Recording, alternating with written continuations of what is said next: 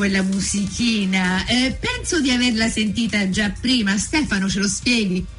E benvenuti a tutti alla seconda puntata di questa serie speciale di Onda Azzurra, è la serie speciale dal titolo L'economia a testa in giù, perché qui in Nuova Zelanda abbiamo un punto di vista che può essere interessante data la geografia, la dimensione, la collocazione di questo paese e quindi ci permettiamo il lusso di affrontare dei temi che hanno un rilievo economico con degli ospiti illustri. Eh, io ringrazierei subito i nostri sponsor. I nostri sponsor, il programma di oggi è realizzato grazie al supporto dell'ambasciata d'Italia a Wellington e dell'azienda Casa Massima. Allora, Carla, come regola, prima di dare il benvenuto al nostro ospite, desidererei, desidererei commentare con te una notizia che ha avuto un rilievo internazionale perché l'Economist Intelligence Unit ha pubblicato anche quest'anno l'indice delle città più vivibili e ha messo al primo posto e al quarto posto rispettivamente Auckland e Wellington. Diciamo che eh, negli anni scorsi eh, queste due città eh, neozelandesi erano anche diciamo, tra, tra, le città più vivibili. Quest'anno questo grande successo, se si legge l'articolo, è anche dovuto al fatto che eh, la Nuova Zelanda eh, ha portato avanti con successo una politica di contenimento della diffusione del virus e questo ha permesso alla cittadinanza e anche all'economia di riaprire abbastanza velocemente. Quindi questo ha impattato positivamente sulla vivibilità. Tu cosa ne pensi, Carla, visto che sei in Nuova Zelanda da molti anni?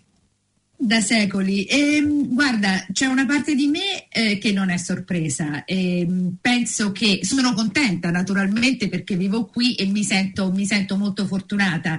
Eh, ci sono dei lati che mi sorprendono e dei lati che proprio non mi sorprendono. Allora, Auckland è veramente un posto stupendo, geograficamente abbiamo tutto, clima, eccetera, eccetera. E penso che il contenimento del virus è stata una cosa fantastica fino ad ora. Eh, penso che delle cose devono cambiare per la nostra economia però eh, spesso ci dimentichiamo che la Nuova Zelanda è un posto colonizzato per cui abbiamo eh, i soliti svantaggi di, di, di, alcune culture che non hanno gli stessi chance che ho avuto io, eh, privilegiata, eccetera, eccetera. Per cui sorpresa non tanto, ehm, però penso che questo perlomeno può aprire un po' eh, le discussioni di quello che possiamo fare per meritarcelo al 100%. Non lo so se, se mi sono spiegata bene, sì, comunque sì, sto no, cercando le... di essere un po' diplomatica. No, hai fatto bene, ma allora noi riportiamo anche, ecco, ho fatto un po' di rassegna stampa e un articolo del Financial Times diceva che forse per alcuni abitanti della Nuova Zelanda, specialmente di Auckland, poteva essere un risultato sorprendente conoscendo i livelli di traffico che ci sono e anche il costo delle, il costo delle abitazioni. Ovviamente eh, è una cosa che impatterebbe abbastanza negativamente sulla qualità della vita, soprattutto se si ah, confronta il costo medio dell'abitazione rispetto alla mediana del, del reddito disponibile delle, del reddito disponibile delle famiglie. Certo. Sono livelli molto eh, molto elevati, però eh, diciamo appunto come dici tu tocchiamo ferro e, e, questo quando cerco di spiegare all'estero il, eh, cosa sta succedendo in Nuova Zelanda, alla fine per questo contenimento bisogna fare una scelta radicale. Da un lato quello che ha fatto Nuova Zelanda è chiudere, sigillare i confini esterni, quindi nel momento in cui eh, riduci la permeabilità dall'esterno ti puoi permettere il lusso eh, di aprire all'interno dopo ovviamente il contenimento, il contenimento radicale.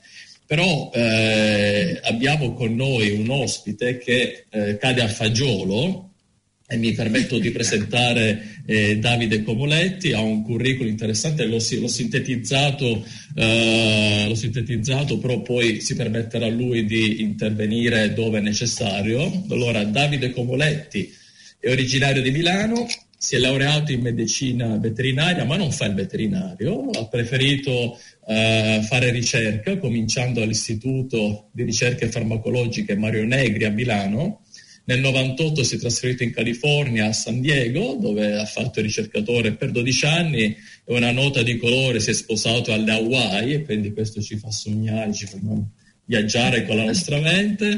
Uh, in California uh, ha studiato e si è specializzato in biochimica delle proteine, biologia strutturale, diventando esperto di aspetti molecolari di neuroscienze. Uh, e sono concetti che gli hanno permesso anche di studiare delle forme di autismo ed è un, un ambito nel quale il dottor Comoletti ha pubblicato numerosi lavori scientifici. Poi si è trasferito in New Jersey eh, e eh, da lì eh, in Nuova Zelanda e oggi è professore associato alla Scuola di Scienze Biologiche alla Victoria University di Wellington. In Nuova Zelanda eh, Davide continua a occuparsi di neuroscienze e, e da un po' fa parte di un consorzio di scienziati che sta sviluppando un vaccino per essere utilizzato in Nuova Zelanda. Uh, Davide, eh, benvenuto. Allora, prima di parlare dei tuoi aspetti di ricerca, visto che Carla stiamo parlando di questo indice di vivibilità, tu che sei abitante della quarta città più vivibile del mondo, come giudichi la qualità della tua vita? A Wellington. Tanto per cominciare, grazie per avermi, per avermi invitato a questa trasmissione. Uh, il curriculum che hai menzionato è assolutamente preciso, ho, fatto, ho girato un po' il mondo negli ultimi 25 anni o, o giù di lì e adesso sono qui a Wellington, nella quarta città più vivibile del mondo. Uh, in effetti, parlando di, di, di questo, no, sono in, anch'io in un certo modo sorpreso, ma non più di tanto. Io sono qui da circa tre anni e a parte il, il breve lockdown che abbiamo avuto marzo-aprile dell'anno scorso, almeno qui a Wellington poi non c'è stato più neanche un caso. So che c'è stato qualche cosa, dei, dei, qualche caso immediatamente isolato a Auckland, ma non, ma non a Wellington. E quindi sembra un po' che le prime dieci città nella lista uh, di, questa, di, di, questa, lista siano quelle più vivibili, ma anche quelle dove il Covid è stato battuto subito, il che la dice lunga su come queste città e questi paesi sono in certo modo governati, quindi quali mosse sono state messe in atto dal governo, ma anche come la popolazione ha risposto perché per quello che ho, che ho, visto io siamo tutti stati uh, molto ligi alle, alle, ordinanze, abbiamo fatto quello che abbiamo dovuto fare quando eravamo in lockdown, subito dopo, subito prima e effettivamente abbiamo, abbiamo battuto, per ora abbiamo, abbiamo battuto il virus. Uh, in Wellington come in Auckland la maggior parte di ristoranti, eventi, anche all'università dove lavoro io, funziona tutto come funzionava prima della pandemia, più o meno. Noi abbiamo in un certo modo visto il Covid un po' da lontano, lo leggiamo sui giornali, lo vediamo, ma non abbiamo mai messo mascherine, almeno a Wellington, non abbiamo mai dovuto avere i lockdown più lunghi del previsto. Eh, abbiamo, diciamo, la, la, vita non è cambiata a parte, a parte i viaggi. Detto questo, come dicevate prima voi, il costo della vita non è dei più, uh, dei, dei, dei più cheap, le case costano uno sproposito per case che sono piccole e da rimettere a posto. Quindi questo in un certo senso è un po' sorprendente perché il costo della la qualità della vita anche dipende dalla qualità delle abitazioni, dal costo delle abitazioni e il costo della vita. Però effettivamente eh, la geografia aiuta per, per, avere queste città, perché queste città sono bellissime, la qualità della vita è alta perché la sicurezza quando vai in giro la sera, quando ti, ti sposti è alta, non, non, la, la, criminalità è piuttosto bassa, quindi direi che sono abbastanza d'accordo con, queste, con la posizione eh. di queste due città nella lista. Eh. Senti, ehm, ehm, allora, Davide, potresti spiegare per i non addetti ai lavori cos'è la biochimica delle proteine e perché è importante? Allora, ci provo almeno. eh, allora, prendere un po' alla lontana, le, le, le proteine sono, eh, costituiscono il nostro corpo e sono quelle piccole macchine che fanno funzionare tutti gli organismi, dai batteri agli esseri umani, le piante, tutto qua. Eh, un aspetto di studio è come le proteine, questa biochimica delle proteine, quindi la biochimica delle proteine, un aspetto della biochimica delle proteine è come le proteine sono prodotte dalle nostre cellule, visto che noi poi le produciamo in laboratorio, proteine, è necessario non solo sapere come farle, ma anche sapere che quelle che noi facciamo in maniera artificiale poi funzionano come quelle eh, prodotte dagli organismi. Un altro aspetto della biochimica delle proteine è sapere la loro struttura tridimensionale. Quindi a partire dalla sequenza di aminoacidi di cui le proteine sono fatte, è importante sapere come questa catena è poi avvolta nelle tre dimensioni. Questo si chiama folding. E quindi rispetto a come queste proteine sono formate nelle tre dimensioni ne deriva la, la funzione. Quindi, come per qualunque altro, per fare un esempio, qualunque altro strumento a nostra disposizione, per esempio un martello, un coltello, un pettine, qualunque cosa, la, fo- la forma e la funzione sono naturalmente uh, uh, correlate e sono legate. E così è anche vero a livello microscopico di scala delle proteine. Quindi l'aspetto di la, la biochimica delle proteine studia come le proteine vengono prodotte, la loro forma e la loro funzione. Ma eh, ecco, uh, scusami se, se, ti interrompo, perché forse questo è legato, abbiamo detto ai nostri ascoltatori che tu sei in, questo, eh, in questa task force ecco, di ricercatori sì. che sta lavorando sul vaccino e quindi evidentemente quello mm. che c'è descritto, siccome con le informazioni che riceviamo eh, siamo diventati quasi tutti esperti di virologia, sì. diciamo di Covid se ne parla sia per il virus sia per fortuna per i vaccini. Ecco, ehm, questo, eh, quindi la, questa, eh, ehm, la questione delle proteine come si lega quindi al vaccino? Perché appunto sentiamo parlare molto di proteine sentendo del virus Covid e del, del vaccino. Allora, la, la, un altro aspetto della biochimica delle proteine, poi arrivo subito al, al Covid, è la conoscenza di queste, di come le strutture sono, sono fatte, di come le proteine funzionano e come sono fatte ci permette prima di tutto di capire come funzioniamo noi, come funziona la, la biologia. Ma la cosa più importante è che possiamo modificarle, sapendo com- che cosa sono, come funzionano, come sono strutturate, possiamo modificarle, possiamo migliorarle in certi aspetti, possiamo cancellare delle funzioni che sono indesiderate. Eh, per esempio, certi farmaci, molti farmaci sono proteine modificate in, in, in qualche modo, molti principi alimentari sono creati in laboratorio e sono proteine anche loro, anche loro modificate. E queste si chiamano proteine ricombinanti. Proteine ricombinanti sono quelle, per esempio la famosa spike del, del Covid, noi la facciamo in laboratorio come proteina ricombinante, quindi artificiale, e sapendo esattamente come è fatta, come si può produrre alle scale di laboratorio, Um, possiamo, fare, possiamo mettere delle mutazioni, possiamo tagliare dei pezzi, possiamo, dei, delle, possiamo manipolarle in modo che possano diventare dei vaccini senza avere tutto il virus, solamente una parte della spike o tutta la spike o dei pezzi, dif- pezzi diversi della spike ricombinati tra loro in modo da avere un, una struttura nuova che poi, diventa, che poi può diventare un, un vaccino. Quindi la biochimica delle proteine è fondamentale per capire il mondo intorno a noi, ma è anche fondamentale come per combattere malattie, in questo caso il Covid, direi che è la cosa più, più recente. Ecco, ma ecco, una curiosità, ma c'è proprio bisogno di un vaccino neozelandese? Perché ormai appunto siamo, abbiamo sentito, sì, abbiamo raggiunto familiarità con i nomi dei maggiori produttori di vaccini e, e sembra quasi che dopo eh, una una iniziale carenza, diciamo, le grosse, eh, le big pharma si sono messe in marcia per garantire il più possibile dosi, eh, probabilmente in tutto il mondo. Ecco, come mai la Nuova Zelanda sta facendo il suo?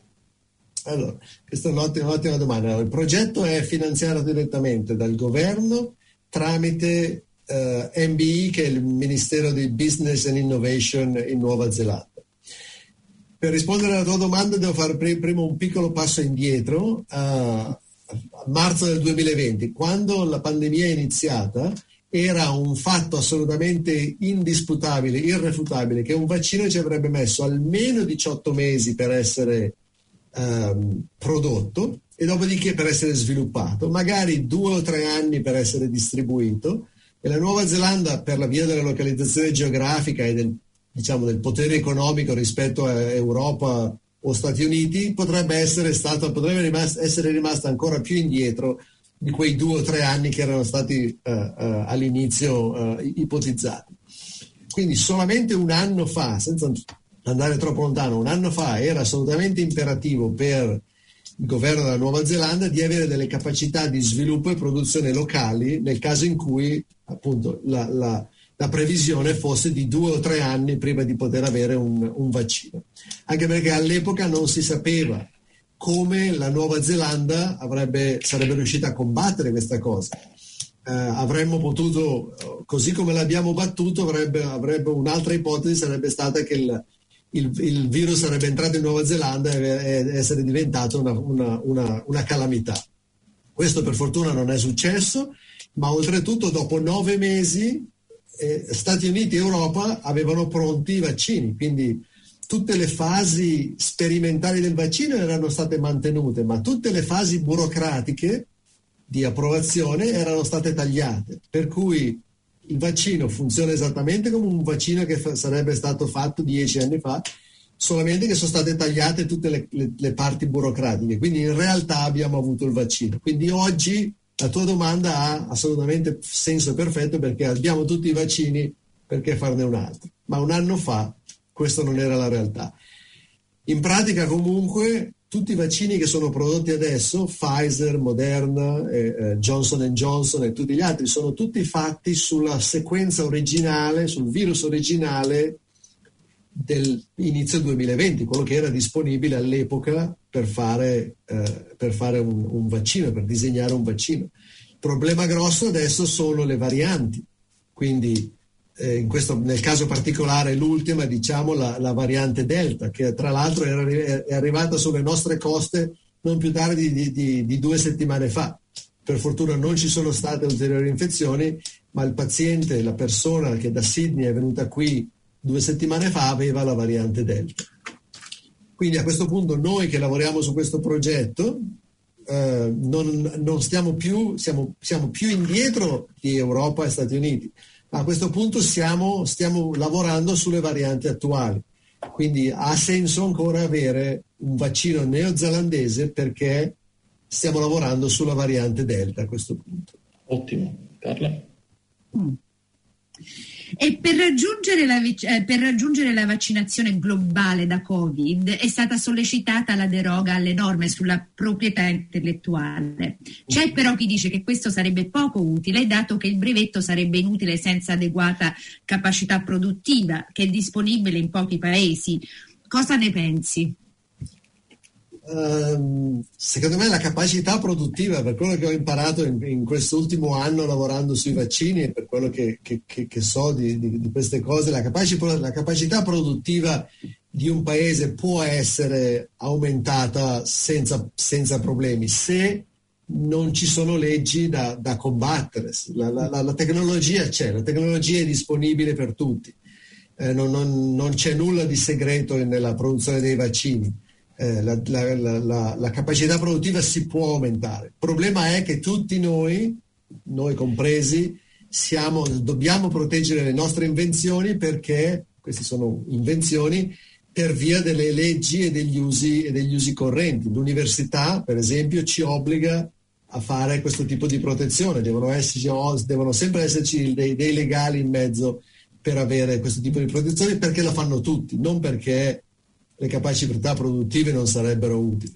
Personalmente credo che a livello sociale e umanitario il brevetto in questi casi il brevetto dovrebbe essere eliminato per dare accesso a tutti della, la, la, della capacità di produrre vaccini e di avere vaccini, perché alla fine come abbiamo visto le mutazioni anche se appaiono prima in un paese, poi si spargono, il vaccino, il vaccino non rimane isolato a una sola nazione, per cui eh, tutti i paesi dovrebbero avere capacità, se necessario, di, di, produrlo, almeno la possibilità di farlo. Poi la capacità è una, è una considerazione secondaria.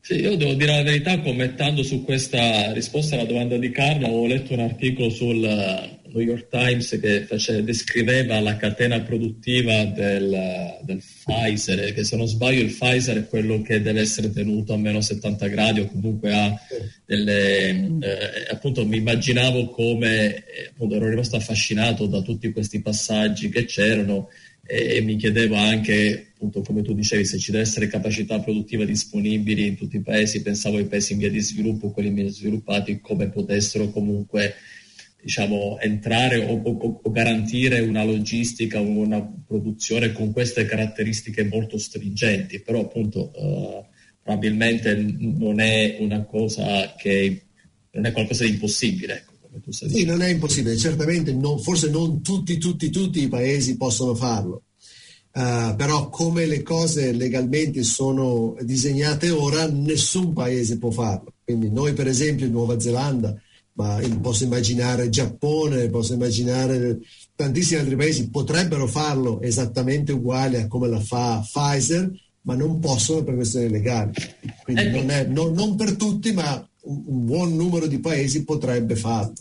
Ecco, ne, ne approfittiamo visto che eh, comunque il titolo di questa serie, Carla, l'economia è testa in giù, alla fine è qualcosa, ovviamente abbiamo parlato di, di economia, però la, la, la domanda che, che, farei a Davide, visto che si occupa di ricerca, è il, è la, ricerca la, ricerca richiede soldi, eh, come ogni cosa, e tra l'altro eh, la ricerca, che attenzione, eh, correggimi se sbaglio, non è innovazione, la ricerca è un ambito incerto, non è detto che tutti i progetti, anzi sicuramente non tutti i progetti di ricerca poi vanno a buon fine, quindi è un è un investimento rischioso. Eh, ecco, qual è eh, il, il, giusto equilibrio tra eh, pubblico e privato, ovvero quale, che tipo di ricerca devo, dovrebbe fare dovrebbe garantire il pubblico e quale deve fare il privato, comunque come i due fronti devono in, interagire. Um, come, come hai, hai, detto prima tu, io ho lavorato in quattro paesi a questo punto più di vent'anni nella, nella, ricerca. Quello che posso dire di sicuro è che la ricerca, eh, come anche tu hai sottolineato, è costosa. È costosa e quindi è difficile dire chi dovrebbe finanziarlo perché finanziare la ricerca di un paese, per esempio come la Nuova Zelanda, ci vogliono centinaia di milioni all'anno.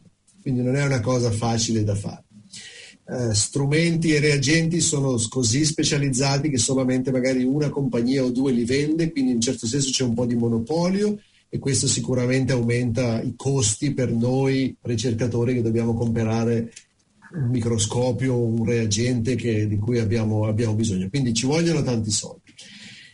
Idealmente, secondo me, il settore pubblico dovrebbe finanziare la maggior parte della ricerca, così come fanno negli Stati Uniti con NIH o, o NSF, eh, perché alla fine i vantaggi che derivano dalla mia ricerca, dalla ricerca che fanno tanti miei colleghi, sono, eh, o anche dal, dal, punto di vista biomedico o, o ingegneristico, vanno a, alla fine a tutti i cittadini. Quindi tutti, tutti noi traiamo vantaggio da eh, le cose che vengono scoperte, le cose, le, le, tutti i, nuovi, i, nuovi, metodi che possono venire eh, ideati. I governi però purtroppo non, non, investono quasi mai abbastanza nella ricerca, i motivi sono, sono vari, spesso sono motivi politici, spesso sono motivi, sono motivi economici, per cui il privato per fortuna interviene. Uh, certe volte sono le industrie che eh, provvedono a finanziare la ricerca in certi settori, ma ovviamente quello che le, le industrie vogliono e hanno bisogno, il motivo per cui loro, per, per, motivo per cui le industrie uh, finanziano è per avere loro poi un, un, in certo senso un vantaggio secondario, che delle volte è ok, altre volte non è così, non, non è ideale. Per fortuna poi ci sono più spesso agenzie e filantropi quindi persone, persone fisiche che decidono di, di, investire, non di investire ma di donare eh, fondi per la ricerca. Le, le, le, motivazioni di questi filantropi sono ovviamente diverse, qualcuno investe magari perché ha avuto eh, storie personali per cui vuole investire in un certo tipo di ricerca, qualcuno lo fa semplicemente perché è la cosa giusta per fare Uh, come ricercatore sono particolarmente grato per questo tipo di finanziamenti perché molto spesso fanno la differenza tra poter fare un certo, una certa ricerca e, e, oppure non poterla fare perché il, il pubblico non, non, ha abbastanza soldi o semplicemente uno non ha, non, non ha l'opportunità di avere soldi dal, dal, pubblico. Quindi alla fine un misto di pubblico e privato è desiderabile, anche se per, per, per fare fronte al fatto che il pubblico non può sempre, non può finanziare tutta la ricerca possibile. Eh, quindi forse un misto è, è l'ideale. Ok. Carla, tra l'altro sentendoti parlare mi è venuto, mentre Carla, dei, dei, temi etici, però questi me li terrei per la prossima intervista, per la prossima volta. Infatti, no, stavo guardando il tempo e come se ne vola, sì. pensavo che erano passati 5 minuti invece 25. Senti, un, una domanda la dobbiamo fare un po' breve. Il Covid non è stato qualcosa di inatteso, in quanto virus di questo tipo circolano abbastanza frequentemente Ciò nonostante il Covid ha avuto e sta avendo un impatto senza precedenti noti e questa a questa generazione. In poche parole, come mai questa volta eh, Covid è stato questo, questo virus è stato diverso? Uh, due, due, motivi fondamentali, questa è una domanda molto interessante. Abbiamo avuto prima, nella, dieci anni fa, 15 anni fa, SARS e MERS che sono stati, ah. sono emersi, ma non sono diventate pandemie. Il problema era Uh, il vantaggio in questo caso era che SARS e MERS avevano una, un, una, più alta mortalità e questo non è il fatto positivo. Il fatto positivo è che avevano una severità di sintomi immediata. 24 ore dopo l'infezione era, il paziente era visibilmente malato e quindi non poteva viaggiare. E quindi queste cose sono in un certo senso rimaste locali. Nel caso, nel caso invece di, di, Covid, purtroppo, il, la, la, sintomatologia può essere assente anche per 10 giorni, 10-12 giorni, per cui la persona che è infetta in 10-12 giorni può fare il giro del mondo, può andare nei posti più, più affollati e può infettare un sacco di persone. Uh, oltretutto è stato che all'inizio, siccome solamente i pazienti anziani o già malati erano uh, più uh, colpiti da questa malattia, è stata un po' presa alla leggera perché era semplicemente un'influenza che era un po' più grave, ma non è stata eh, veramente, è stata un po' sottovalutata. L'Italia però ha fatto un buon lavoro fin dall'inizio, è stata colpita più duramente di altri, di altri paesi e, e, comunque la saga non è ancora finita, abbiamo le varianti adesso, per cui eh, dovremo, dovremo, continuare a tenere d'occhio questa, questa malattia ancora per, per, qualche tempo, secondo me. Allora, senti, stiamo per finire, per cui brevemente, cosa vorresti esportare dalla Nuova Zelanda in Italia? Uh, secondo me gli italiani sicuramente non è mai possibile generalizzare, ma sicuramente trarrebbero qualche beneficio dall'atteggiamento un po' più rilassato dei kiwi, di noi, ah. di quelli che vivono qua. Eh, così. Capisco che vivere a Milano, dove io sono nato e cresciuto, non è la stessa cosa che è più stressante che non vivere a Wellington per molti, per molti motivi. Um, però eh, diciamo che potrebbe essere un beneficio. Un'altra cosa forse che sarebbe importante, credo che la responsabilità e consapevolezza per l'ambiente, l'ambiente che ci circonda, eh, che sono molto più sentite qua in Nuova Zelanda che non in Italia, sarebbe di beneficio uh, portare in Italia. Io ho lasciato l'Italia 25 anni fa, non so come l'università funziona oggi, uh, certamente un po' più di trasparenza in quello che, che, che ho sperimentato all'epoca sarebbe sicuramente di giovamento a, all'Italia. Eh, eh, eh e allora per bilanciare la tua risposta io ti chiedo cosa invece vorresti importare dall'Italia in Nuova Zelanda, se avessi la bacchetta magica. Questa è la domanda più difficile. Eh, l'unica cosa potrebbero essere amici e famiglia, ma non credo che questo sia veramente possibile. Eh, direi. Ok. Uh, allora, eh, ci risentiamo, io ringrazio eh, l'ospite Davide Comoletti, eh, ringrazio Carla e noi ci sentiamo alla prossima puntata, sarà la terza di Onda Azzurra, l'economia testa in giù. Grazie. Grazie Davide. Ciao, grazie. grazie. Interessantissimo. Ciao a tutti. Ciao ciao. Avete ascoltato Onda Azzurra, la voce degli italiani in Nuova Zelanda. Vi ricordiamo che tutti gli episodi sono trasferiti in podcast e li potete trovare online sul sito ondazzurra.podbean.com.